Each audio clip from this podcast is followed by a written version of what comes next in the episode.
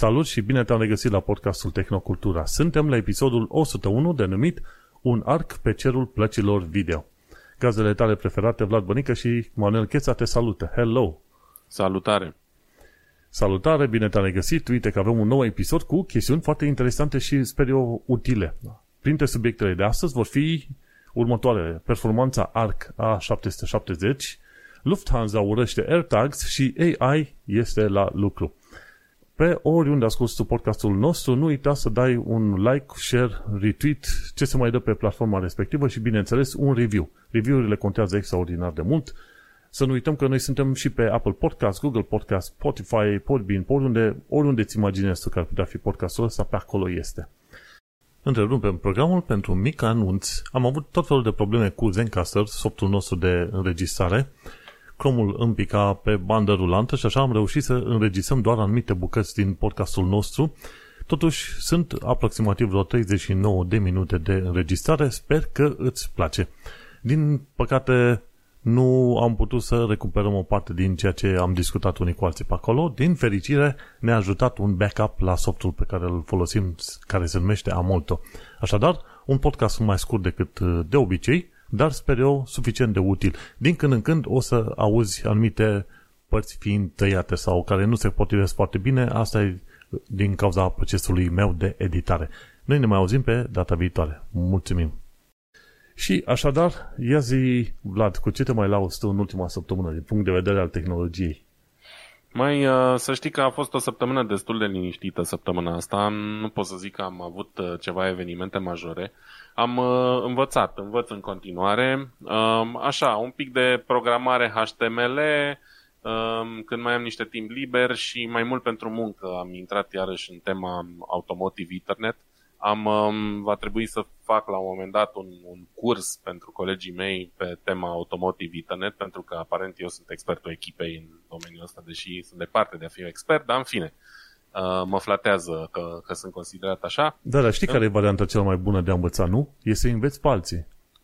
Așa e, într-adevăr, dar ca să poți să învăț pe alții trebuie să pun și eu la punct niște, niște lucruri pe foaie și uh, nu e foarte ușor, fiind și în germană, o limbă pe care, deși eu vorbesc destul de bine, nu vorbesc uh, slangul ăla uh, de birou, să zic așa, știi? Nu, nu le stăpânesc foarte bine și n-am mai făcut niciodată o prezentare în germană și atunci uh, va fi un pic dificil, mai ales că majoritatea materialelor de care dispun sunt în engleză și am aici o carte destul de grosuță pe tema asta și învăț din nou despre protocol, despre diferența din față Ia, de ce protocolul. carte e? Să văd și eu.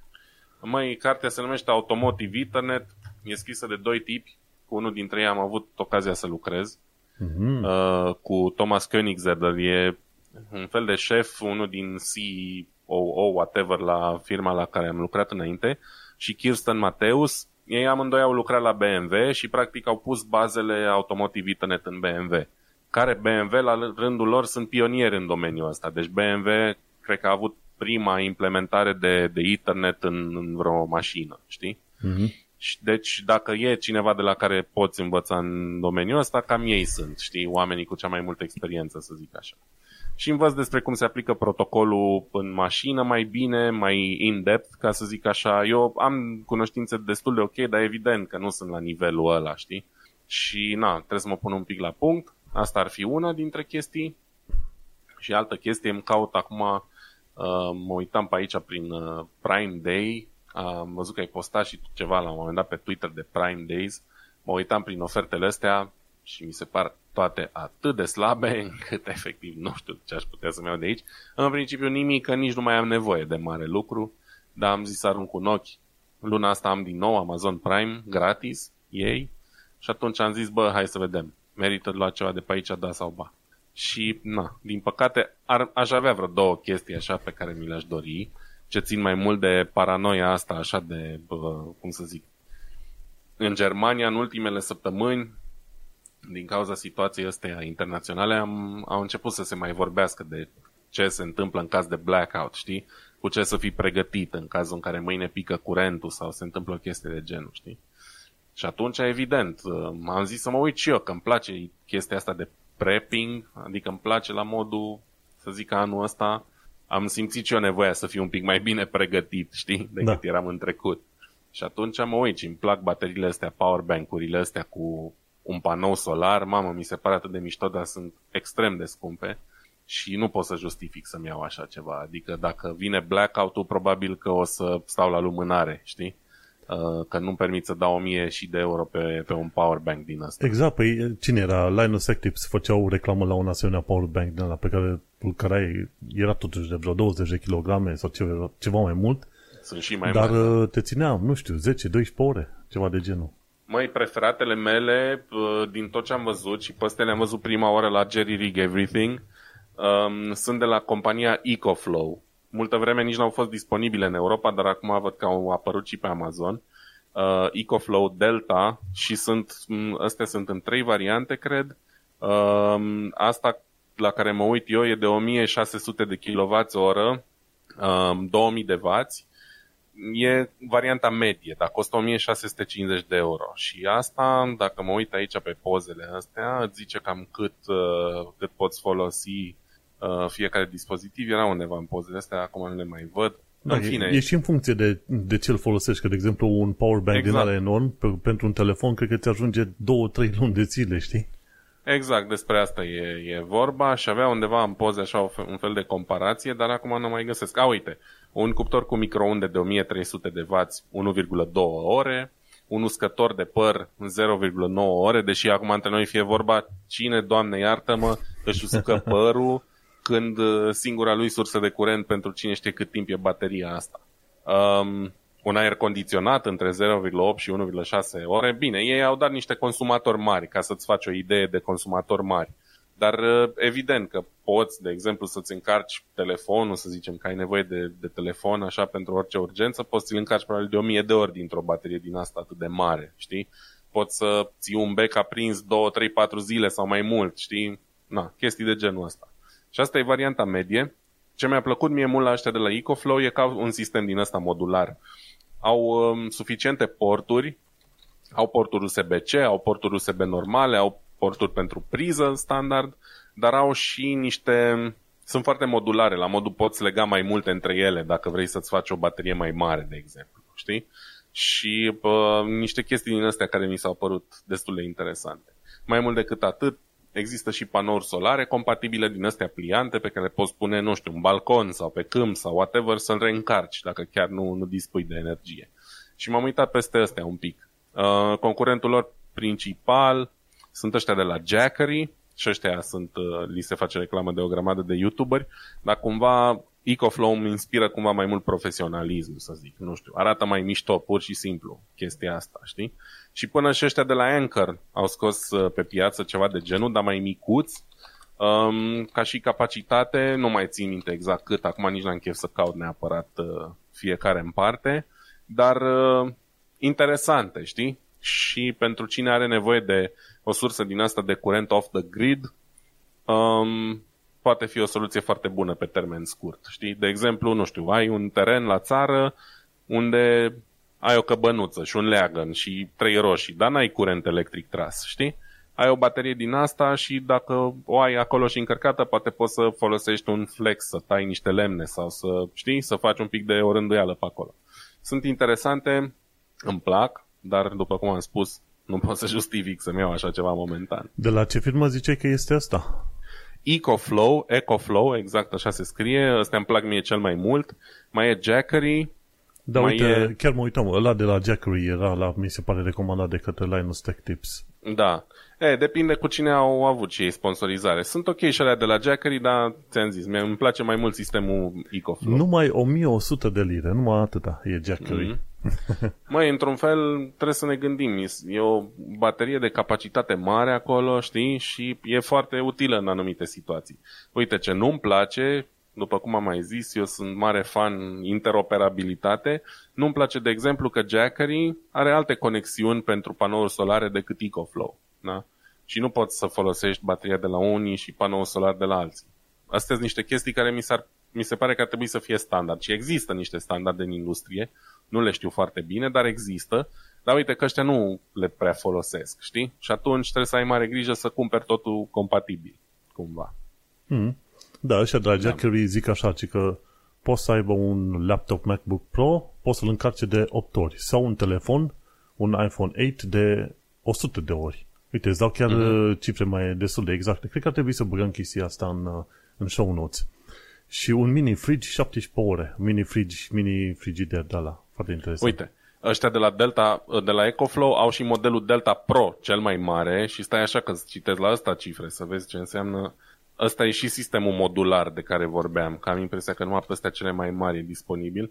A, dar aici n-au puse cifrele. În fine, ăsta e cam de două ori mai mare decât ăla ce l-am, ce l-am citit înainte. E uriaș. Mm-hmm. Păi și are fi... o capacitate de până la Ia uite, nu, de da, 3,6 kWh e standard ăsta. Bun, trimitem și linkul ăla și o să punem și în show notes. Da. Foarte fain. Eh, că toți ziceai de prepper, știi? Dacă vrei să fii pregătit, uite, eu, eu sunt un mini prepper, ok? Tocmai de aia mi-am luat un mini radio. Un radio micuț care e atâta 5 cm pe, pe 4 pe 10, ceva de genul ăsta. Se numește Duronic Portable Radio AM FM Hybrid și are, are, sonal, are un panou solar și poți să-l, poți să-l încarci învârtind la manivelă. Mm-hmm. E foarte ok. Uite, eu mi-am luat o stație, de exemplu. Am o stație Baofeng. Acum, dacă tot intrăm pe, pe rabbit hole-ul ăsta, um, când a început războiul, mi-am cumpărat câteva chestii, pentru că se vorbea așa în termeni foarte apocaliptici. Am zis, bă, nu strică să ai la îndemână niște chestii de bază. Acum să nu vă gândiți că sunt nebun și mi-am făcut bunker și nu știu ce. Nu. Mi-am luat câteva chestii standard, inclusiv o stație din asta de radioamatori, practic Baofeng, care probabil e fake, că am luat-o de pe Amazon și, pardon, de pe eBay și în general astea Baofeng sunt fake și ale originale, știi? Nu știu cum să zic. Dar funcționează. Am găsit câteva frecvențe de radioamatori de aici din zonă și le-am ascultat, că n-ai voie să comunici dacă nu ai licență de radioamator, dar le poți asculta mi-am confirmat că funcționează ok, stația și are și radio FM, știi? Deci în caz de urgență ai un radio unde poți asculta știrile, funcționează bine, prinde multe posturi de aici din zonă și poți să începi să și cere ajutor pe frecvențele de radioamatori dacă se ajunge la așa ceva. Mm-hmm. Știi? Bine, Am zis că nu strică FM-ul, să FM-ul te, ajun, te ajută doar pe la o distanță de vreo 20 de km, ceva de genul ăsta, e o limitare, știi? La AM știu, știu. te poți duce pe sute de kilometri, știi? Și cred că atunci când, când e să lovească necazul la mare, cred că pe AM o să fie necesar să fii, știi? E foarte posibil, dar acum ce să zic, mai bine decât nimic, na, am AM pe radioul celălalt uh, care are și internet radio. Am un radio din ăsta de casă, drăguț, de la Lidl, bă, foarte, foarte bun. Are internet radio, FM, AM, de toate, știi? Și, na, în caz de nevoie l-aș putea folosi pe ăla. Dar, bineînțeles, cum e aia? Prepare for the worst, but expect the best. Sperăm să nu trebuiască să le folosim niciodată. Nu, fi serios că și, apropo de dezastre sau ceva, e posibil ca și în UK la un moment dat să se impună anumite raționări, limitări de curent electric. Deci o să, nu o să fim foarte departe de tine, știi? Acolo în München. Da, aici e destul de mare panică, adică eu prefer să nu mă panichez, dar probabil că se amplifică și se, propagă, se propagă starea asta pe, pe rețelele sociale, știi? Și am zis, bă, decât să ajung ca în situația de la început de pandemie, când am zis, bă, eu nu o să mă înghesui cu toți proștii ăștia la hârtie igienică și m-am trezit că nu mai am și că magazinele sunt goale, știi? Da. Și am zis, nu mai fac greșeala asta încă o dată. Nu vreau oricum să mă înghesui cu nimeni și atunci încerc să fiu cu un pas în față, știi? Și să-mi iau cele necesare înainte să se ajungă Auzi, la... ca o mică paranteză și continuăm, cumpără mobile la mâna a doua, că dacă n-ai curent, curent electric sau gaz, măcar dai foc la mobila aia, știi? Da, sunt pregătit, am un grătar pe cărbuni, pot să, nu știu, tai de pe aici din copacii din fața blocului, nu-i problemă, ne descurcăm. ne descurcăm, clar. Bun, în materie de, mai ai ceva de zis de tehnologie, nu? Atunci... Mai nu, atâta, să, să o lăsăm aici. Scurt pe doi, da. În cazul meu, să știi că nici eu n-am avut nimic special așa, în afară de ce fac eu la muncă în mod obișnuit, dar nu mulți vor să asculte chestii, chestiile alea, așa că în cazul meu nimic special, decât că mi-am luat, am plătit pe Instant Gaming jocul ăla, cum îi zice, frate, care era pe PlayStation. Imediat, imediat mă uit și zic. Horizon. Mm, nu, e... God of War. E vorba la de joc cu... Hai că zic imediat. Nu, nu. E vorba de un joc cu aventuri. Se numește Uncharted. Ok? Ah, Uncharted, da. Și da. au făcut o, o portare pentru PC și am, l-am cumpărat pe ăsta de curând. Uncharted 4? Scuze că te întreb. Nu, e Uncharted Le- e Legacy. E Legacy ah. of Thieves Collection. Ah, perfect. Ăla e cel mai bun, că am impresia că le are pe toate primele trei, nu știu dacă le are și pe al patrulea. Și indiferent, eu vreau măcar unul dintre ele, pentru că văzusem un film la un moment dat și zic, băi, e genial. Ce face Sony pe PlayStation e genial, deci asta nimic de comentat. Și l-am găsit, într-adevăr, la 35 de lire pe instantlinuțagaming.com. Cine este interesat? De ce nu? Să intre pe instantlinuțagaming.com și acolo pot să găsească jocul la reducere destul de, de mare, ca să zic așa, știi? Și abia aștept că, că undeva 9 sau 10 zile de acum încolo o să pot, o să pot și eu să joc jocul ăsta și sunt chiar foarte curios de treaba asta. Deci, conform Steam, Legacy of Thieves Collection are Uncharted 4 Thieves End și Uncharted The Last Legacy. Uh, Uncharted 4 l-am jucat, The Last Legacy nu l-am jucat. Deci are cele mai noi jocuri, nu le are și pe primele trei. Oricum, nu e musai să le fi jucat pe cele dinainte, dar e mișto. Sper să le scoată, poate le-au și scos, dar nu cred. Sper să le scoate și pe primele trei. e, sunt foarte mișto. Am înțeles că se face un remaster la un joc de la cu zombie, care era tot pe PlayStation. Uh, la The Last of Us 1 ăla. am impresia. Da, l-am jucat și pe ăla. Și ăla e un joc foarte Dar bun. Uh, îl scoate pe pentru PC sau remaster cu siguranță. doar pentru PlayStation? Cu siguranță o să iasă și pe PC. Nu știu yes, yes. detaliu, dar Sony a schimbat jocuri și pentru um, pentru PC, știi? Ok, hai că tot am discutat de lucruri, de jocuri, de ce am mai făcut noi. Acum să intrăm în subiectele de zi cu zi.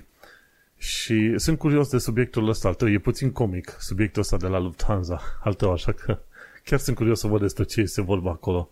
Băi, da, să știi, chiar e comic spre ridicol. Um, ieri ascultam de This Week in Tech, am ieșit la o tură cu bicicleta și ascultam This Week in Tech și la un moment dat au început să vorbească despre chestia asta care mi-a stănit uh, curiozitatea și am căutat un pic mai mult să văd dacă e pe bune.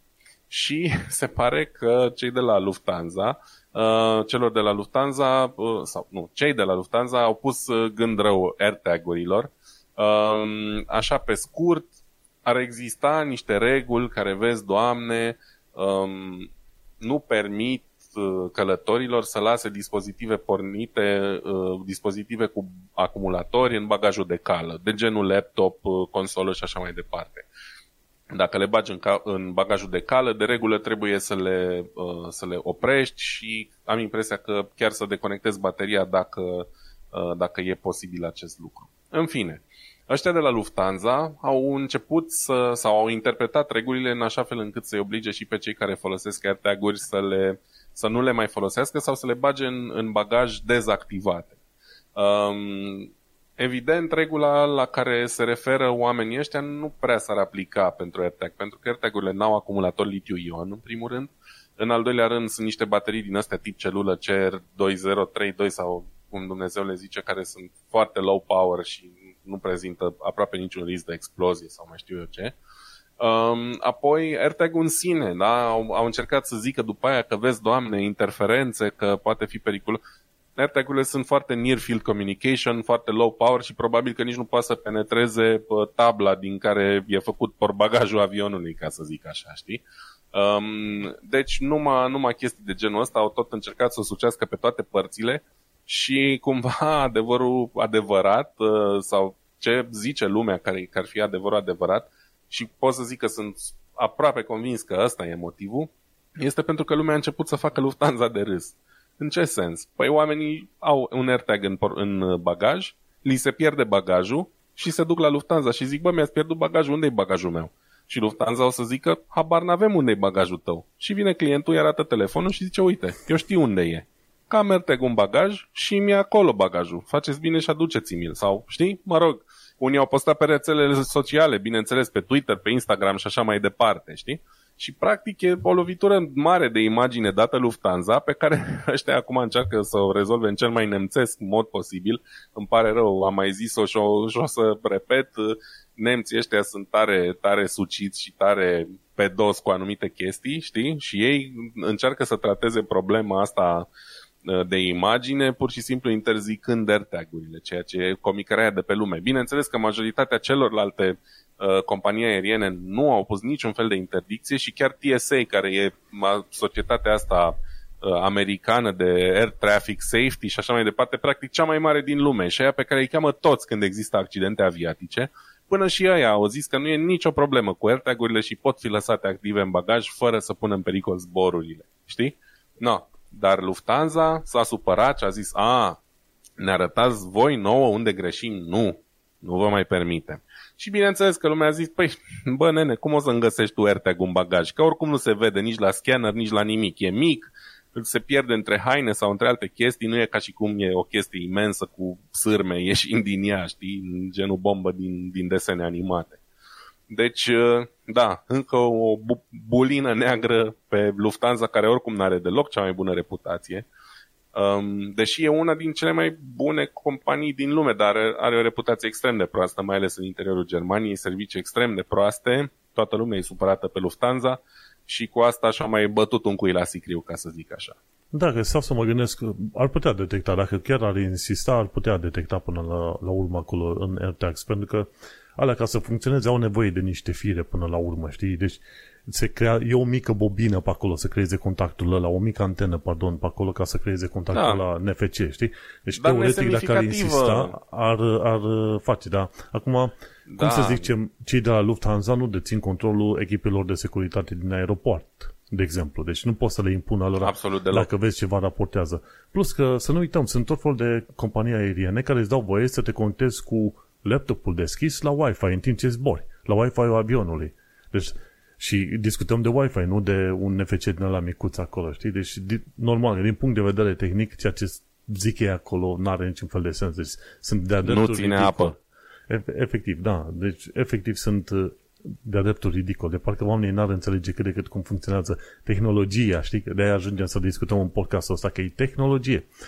Și, dar e bine, uite, n-am știut și cred că așa o să fac și eu dacă vreodată plec cu bagaj la drum, hai să bag și un AirTag încolo să mă asigur că până la urmă bagajul meu ajunge unde trebuie, știi? Măi, să știi, eu am fost un pic sceptic cu AirTag-urile la început, când au apărut, pentru că, na, ce să zic, eu, din punctul meu de vedere, strict personal, nu le găsesc așa o mare utilitate, pentru că eu nu prea pierd chestii. Adică pierd la modul, nu mai știu unde mi-am pus cheia la mașină, dar știu că e în casă, știi? N-aș avea neapărat nevoie de un AirTag vreodată. Nu călătoresc mult cu avionul și atunci șansele să-mi piardă cineva bagajul sunt spre zero, dar e într-adevăr o chestie utilă pentru cine călătorește mult și așa mai departe, sau pentru cine se află în risc să fie jefuit, tâlhărit și așa mai departe, clar. Uh, nu știu, probabil că știi, există și varianta universală care se numește Tiles, da? Era un dispozitiv ieșit cu mult înaintea uh, AirTags-urilor, dar care cumva n-a avut neapărat același succes. Îmi cumpărasem Ecos... și eu niște Tiles din alea, vreo uh-huh. 4-5, n-am folosit niciodată. E, vezi, ecosistemul Apple atrage altfel, știi? Și într-adevăr modul în care funcționează e foarte mișto și foarte... te poți baza, uh, te poți baza pe el pentru că, um, cum să zic, func- pur și simplu funcționează bine ecosistemul ăsta al lor, știi? Și probabil că de-aia au căpătat o popularitate mai mare decât Tiles chiar și într-un, într-un timp foarte scurt. În fine, ideea e că asta, asta chiar e un, e un us foarte ok, să ți-l pui în bagaj, Uh, fiindcă, nu știu, călătorești mult și riști tot timpul să-ți piardă uh, compania uh, bagajul și vezi, uite, unii, să mă ierte Dumnezeu și să mă ierte ascultătorii mei care nu sunt de, de acord cu mine, bă, dar răutatea asta nemțească, a, ne faceți voi pe noi de râs? Nu, nu vă mai lăsăm să le folosiți și am scăpat de problemă. Așa s-au gândit ei să rezolve, știi? Da, ce să zic, un pic, un pic de râsul lumii, dar după cum am zis, Lufthansa e cam de râsul lumii în ultima vreme și ce să zic, nu dă foarte bine pentru ei chestia asta. Mai ales că, na, până la urmă oamenii săraci sunt datori să, să se asigure că nu rămân fără bunuri, nu? Da, și cu ocazia asta oamenii ajung la ideea că n-ar fi rost să-și folosească AirTag sau ceva de genul ăla când uh, pleacă la plimbare cu bagajul. Bună idee, uite, nu, nu stătea în cap așa ceva. Și acum, da. Tocmai, știi cum e, efectul la Streisand, sau cum îi se zice, știi? Cea, lucrurile despre care nu vrei să se vorbească, tocmai despre alea se vorbește tot mai mult, știi? Bineînțeles, da. Bun, hai să mergem la subiectul meu de la Testing Games. Nu știu cine face canalul ăsta, sincer, dar mie îmi place că face chestiuni practice. Teste practice. Și în noul test a celor de la Testing Games au testat ARC A770 versus RTX 3060 și l-a testat la 2K, la 2560 pe 1440, ok? Acum, uite, că ne ducem la Testing Games, la știrea mea, e o știre chiar uh, scurtă, ca să zic așa, cei de la Testing Games au testat ARC A770 versus RTX 3060. Și ce s-a întâmplat? ARC A770 de la Intel a bătut RTX-ul 3060 cam cu 10% la numărul de frame-uri. Bineînțeles, sunt mai multe chestiuni de discutat în, în situația asta, dar ajungem la ele. În principiu, au testat jocul respectiv în mai multe locuri. O secundă. Au testat jocuri gen Cyber, Cyberpunk. Ce mai sunt? Forza Horizon. Și uite, acum am uit la câteva exemple. De exemplu, în uh, Forza Horizon, Arca 770 are 95 de cadre versus 78 de la RTX 30, știi? Când te uiți la Cyberpunk, la, la Cyberpunk ai 53 de cadre pe secundă, pe când la, la ăștia la alții, la RTX 3030, ai 47 de cadre pe secundă, știi? Și Red Dead Redemption, la fel, 68 de cadre versus 51. Dacă te uiți, cel puțin 10, dacă nu chiar mai mult, mai mult la sută, la număr de cadre, știi? Inclusiv dacă te duci în Dying Light 2, care este un joc uh, nu foarte demanding, dar totuși bunicel așa, și acolo o să vezi că average sau media e 63 de cadre versus 50 la RTX 3060. Deci, efectiv, știi că data trecută noi ziceam, băi, până, până nu știi mai multe detalii, ia-ți un RTX 3060. Bun, cu toate că ARC 770, A770 bate RTX 3060, încă nu recomand. Și să spun de ce. Mi-au notat în show notes aici. În principiu, ca să folosești cum trebuie un, o placă video de la Intel mai nouă, trebuie să ai uh, DirectX 12. Majoritatea oamenilor cam au DirectX 12, cred că din, dacă ți-ai făcut calculator din 2015 încoace, cam ai DirectX 12. Dar nu toți. Sunt unii care probabil au calculatoare puțin mai vechi. Asta e o problemă. O a doua problemă trebuie să activezi setarea rebar, resizable bar, ca să, ca să funcționeze cât de cât ok. Și pentru asta îți trebuie generația, mi se pare, 12 și 13 de la procesoare Intel. Am înțeles că merge și pe mai vechi, dar în principiu nu. Opțiunea asta de rebar știu că este doar de la Intel 12 încoace. Intel generația 12 sau 13 de procesoare de la Intel, înțelegi? Deci trebuie să ai și asta activată. Și mai apoi, pe lângă asta, testele care au fost făcute au fost făcute în, în, pe monitoare de 2K, 2560 pe 1440. De ce? Pentru că dacă te uitai la diverse teste făcute de Linus Tech Tips, Pulse Hardware, J2Sense și restul, când au testat la Full HD, 1920 pe 1080, și mă gândesc că probabil jumătate din gamer sunt pe stilul ăla de ecran, mă, când au testat, mergea total haotic. Total haotic placa asta video. Și au zis, mă, e o problemă probabil de drivere. Se pare că n-au optimizat ăștia de la Intel driverele pentru Full HD. Și așa că sunt situații în care pe 2K se pare că ARC A770 bate RTX 3060 chiar frumușel. Dar dacă se făceau testele pe Full HD, RTX-ul bătea. Înțelegi? Pentru că ei au avut uh, timp mai mult să optimizeze și să organizeze, că driverele alea pe care le descarci tu pentru Nvidia, de exemplu, de jumătate de giga, cât sunt acolo, o bună parte dintre ele sunt de fapt optimizări pentru efectiv plăci video specifice, știi? Și plăci video și combinații de plăci și procesoare. Și atunci cam asta este problema. Nu aș recomanda în momentul de față pentru că ai putea să joci doar în anumite jocuri și să be configurația asta. DirectX 12 neapărat, Resizable Bar și monitor de, să joci pe, pe 2K, înțelegi? Acum, ca idee, poți să fii pe monitor Full HD și din setarea de joc să pui 2K, ok? Ca setare de joc. Deci poți să faci și treaba asta. Numai că, normal, pierzi niște pixeli și calitate în genul ăla. Dar ca idee, ai putea încerca, dacă ai placa asta acasă, să forțezi cu un 2K în jocuri și să mergi pe mai departe. Știi că anumite jocuri chiar îți permit să schimbi, nu știu, acum, cred că mai toate ar trebui să-ți permite să schimbi rezoluția la care joci. Să zicem că tu, de exemplu, ai o placă video mai slabă, ca să mai câștigi așa din performanță, ce ai de făcut? În loc să joci jocul la monitorul tău de 2K pe care le ai acasă, te bagi în setările de joc și zici, ok, nu vreau 2K, vreau să schimb pe 1920 ori 1080. Ok? Și când schimb pe aia, înseamnă că e nevoie de mai puțină putere, mai puțină memorie din partea plăcii video. Și atunci poți să joci jocuri. Deci poți să joci jocuri la rezi- rezoluții mai mici. Deci nu, nimic nu te obligă să faci altfel, înțelegi? Dar ca idee. e bun. Ideea, ideea generală și de aia am vrut să vorbesc despre procesorul ăsta de la ARC este un low range Așadar, în continuare recomand să ne uităm cât de cât de aproape pe ceea ce fac ăștia de la Arca 770, pentru că ei ocupă cumva nișa asta de mediu către low, low-end, înțelegi?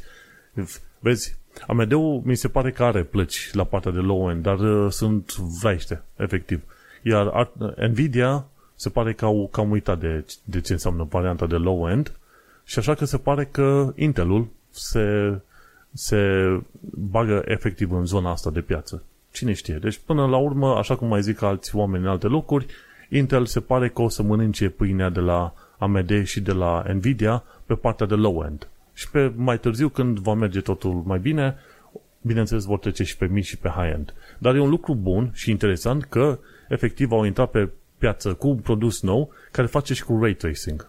Face și ray tracing, înțelegi? Și de-aia am vorbit despre ARC A770 pentru că e o, e o chestiune promițătoare, ca să zic așa. Și cam atâta cu știrea mea. Da, bă, ei au vrut inițial să, ca ARC 770 să fie mai spre mid-range, dar uh, nu, din cauza că nu funcționează Optim fără rebar și na, alte probleme de drivere, au țintit cumva mai jos ulterior. Din câte am înțeles eu, placa asta ar fi trebuit să, să fie un pic mai sus în tirul lor. În fine, nu contează. Pentru un prim pas, pentru un, un început, uh, într-un domeniu complet nou pentru ei, nu cred că e rău deloc, știi? Um, uite, azi, chiar astăzi am văzut un, un clip de la Linus în care uh, lăuda a încercat să găsească punctele bune pentru, pentru GPU-urile astea de la Intel, pentru că el își dorește și multă lume își dorește să aibă succes, ca nu cumva să oprească proiectul ăsta prematur, știi? Pentru că e nevoie de concurența aia în domeniu. Și atunci el a sugerat ca streamerii serioși să-l folosească drept un coprocesor de streaming sau un co-graphic card de streaming, da? În ideea în care are uh, suport hardware pentru decodare um, uh, AV1, care pare că va fi noul format uh, da, care va, va prelua piața uh, formatelor de încodare video și așa mai departe, fiind um, fără uh, licensing, licensing fees și așa mai departe, știi? Și atunci cumva s-ar părea că ar fi foarte bun la, la chestia asta, ca să îți, uh, cum ar veni să-ți eliberezi resursele de pe placa video principală, de exemplu, o utilitate. Da? Și probabil că vor mai fi și altele. Uh, în orice caz, un produs interesant, uh, nu trebuie să le fie rușine cu el celor de la Intel deloc, trebuie doar să meargă în continuare pe calea asta, să nu renunțe prea repede. Știi? Da. Um, We need competition. Acum, absolut.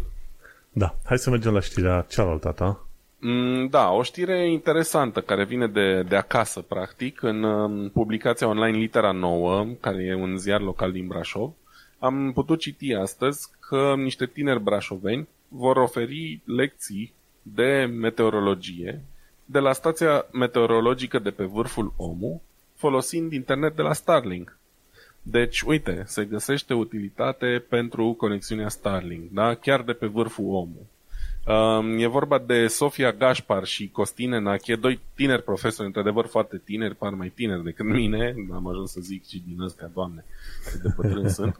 Și se pare că oamenii ăștia doi uh, au de gând să susțină niște lecții de meteorologie care vor fi transmise, sau o lecție de meteorologie, care va fi transmisă pe canalul uh, lor de YouTube, vi-l zic imediat, um, pe pagina de Facebook Educație la Înălțime, și la care vor participa bă, tot felul de profesori din, uh, din, uh, de la trei școli din țară, din am înțeles prin conferință pe, pe Zoom. Tema principală a lecției vizează obiectivul de dezvoltare durabilă ODD 13, acțiune climatică. Deci educație la înălțime se numește, au și un site educație la înălțime.ro și pagina de Facebook, de YouTube se numește tot educație la înălțime. Când va avea loc, vă zic acum, văzusem aici și uite, bă, cum, cum pierd informațiile când îl aveam aici. Da, se întâmplă. se întâmplă, mai ales când ai tot felul de știri și vrei să le aliniezi cum trebuie, după care să vorbești. E atât de puțin Sim. text. A, uite, vineri 14 octombrie. Vineri 14 octombrie la ora 10 dimineața. Deci dacă nu aveți ce face vineri 14 octombrie la ora 10 dimineața. Și acum să trec la cealaltă știre a mea de la Wired, ci că algoritmii la lucru, ci că Google cu aplicația Give Directly și cu aplicația Providers au reușit să dea despăgubiri instant pentru celor afectați de uraganul Ian. Ian în uh, Ian, Ian, e Ian în SUA. Și că a Ian, fost, Ian. a fost un mare uragan în perioada asta în zona Floridei și a, a cam curățat. De obicei cam asta se întâmplă. Efectiv nivelează orașe întregi pentru că ei pe acolo n-au foarte multe case, să zicem, din beton sau cărămidă sau ce vrei tu pe acolo, din lemn. Dar ce s-a întâmplat? S-a descoperit că dacă folosești AI și supraveghezi o, anumi- o anumită zonă, poți să-ți dai seama care casă a fost distrusă și care este proprietarul, știi? Și au fost câțiva oameni îns- înscriși în aplicația numită Providers. Și oamenii care au fost înscriși în aplicația Providers și și-au dat și la, la detalii, gen, uite, asta e casa mea pe, la numărul 25, de exemplu, Google a verificat prin Google Maps și a văzut că, într-adevăr, casa respectivă a fost distrusă. Și atunci, ce s-a întâmplat? Au uh, trimis despăgubire instant la oamenii respectiv. 700 de dolari instant în contul lor. Și este o chestie foarte interesantă pentru că în momente din astea, când se întâmplă dezastre din asta la nivel de oraș, de zonă, de ce vrei tu pe acolo, este foarte greu să te coordonezi, să, ajută, să ajungă ajutorul la locul potrivit, știi, la momentul potrivit.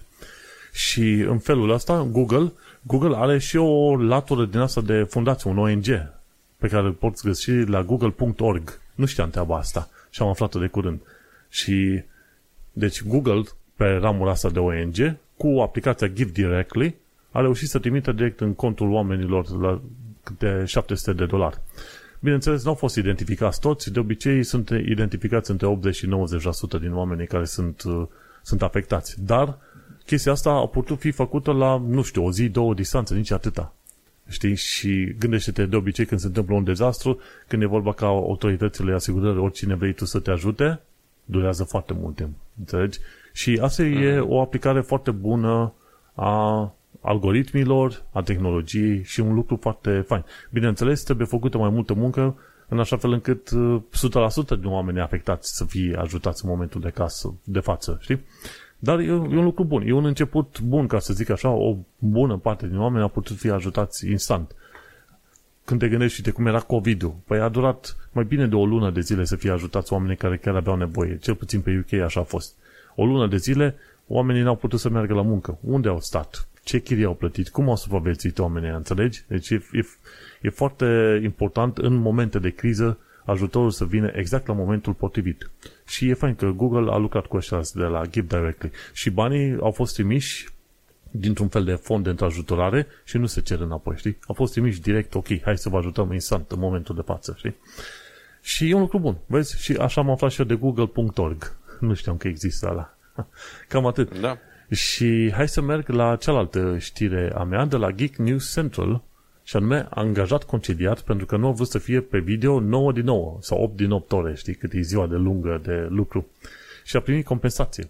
Și era vorba de un angajat din Olanda care făcea outsourcing pentru o firmă americană. Și cei de la firma americană i-au cerut că dacă lucrează de acasă, atunci să aibă camera video pornită absolut tot timpul. Ori chestia asta este cel puțin nesimțită, dacă nu mai mult de atâta, știi? Pentru că el a refuzat să ține camera deschisă tot timpul, firma respectivă l-a, l-a, l-a concediat. Omul nostru s-a dus la forțele de muncă, i-a dat în judecată și acum a câștigat o despăgubire în totală de vreo 75.000 de euro. Nu puțin. Și e un lucru bun, pentru că până la urmă, dacă tu lucrezi un, de acasă... un salariu anual decent, probabil, pentru Olanda. Da, cam așa mă gândesc și eu. Și atunci un lucru foarte bun. Pentru că chiar dacă lucrezi de acasă, este o nesimțire mare să îți ceară să ai camera tot timpul pornită. De ce? Pentru că tu lucrezi de acasă. Ai nevoie să te duci în bucătărie. Sunt vasele puse unele peste altele. Ori îți suci hainele în casă pentru că stai într-o garsăniere mică și n-ai ce face, știi? Și mulți oameni, efectiv, intră în atac din asta de anxietate, de panică, dacă e o cameră toată ziua, bună ziua, că nu ești la Big Brother, înțelegi? Și cum ziceam, oamenii cu anxietate, dacă îi ții tot timpul sub cameră, ca la Big Brother, e o problemă destul de mare. Și bineînțeles, atâta timp cât tu lucrezi acasă, niciun angajator nu trebuie și nu are dreptul efectiv să știe toate mișcările tale, tot ce vrei să faci pe acolo, înțelegi? Nici măcar la muncă nu este tocmai permis să pui camere video în biroul respectiv, înțelegi? Și sunt, sunt firme care sunt foarte nesimțite, cum era și pe Brașov, mi se pare, erau astfel de call center-uri, Aici este punctul în care ar trebui să terminăm și noi podcastul. Îți mulțumim că ne-ai ascultat. Promitem să revenim cu un episod complet și fără probleme și atâtea mult, atât de multe secvențe tăiate. Noi ne mai auzim. Succes!